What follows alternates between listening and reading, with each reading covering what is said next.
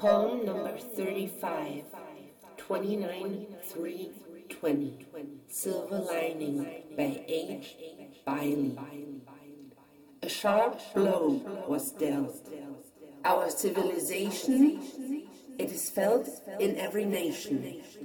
Life as we know it has come to a virtual halt. Whether by evil machination or natural mutation, mankind suffers losses beyond any imagination. Of just a few weeks ago. However, the human spirit rises to this occasion.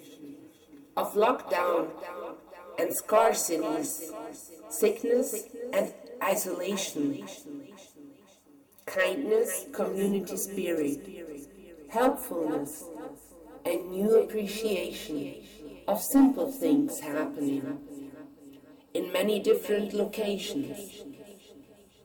We pray, meditate, and postulate that Gaia, with fauna and flora, water and air, is with us on two, healing and regeneration.